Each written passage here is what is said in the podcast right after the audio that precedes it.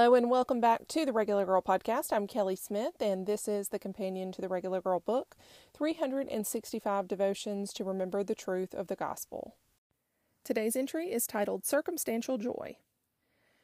Whether you feel it or not, whether you accept it or not, whether you choose to see it or not, whether your situation is good or bad, you are His. As humans, we are something else, aren't we?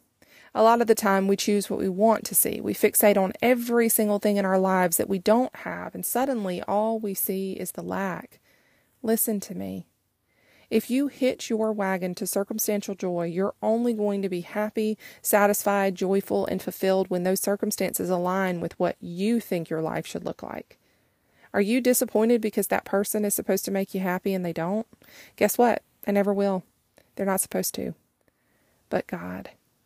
When you hitch all of that to the truth and confidence in Him, His abilities, and His plan for your life, no matter the season, you can count it all as joy. It may as well be, right? Fix your eyes on Him. Thank you so much for joining me today, and I hope you'll come back again soon.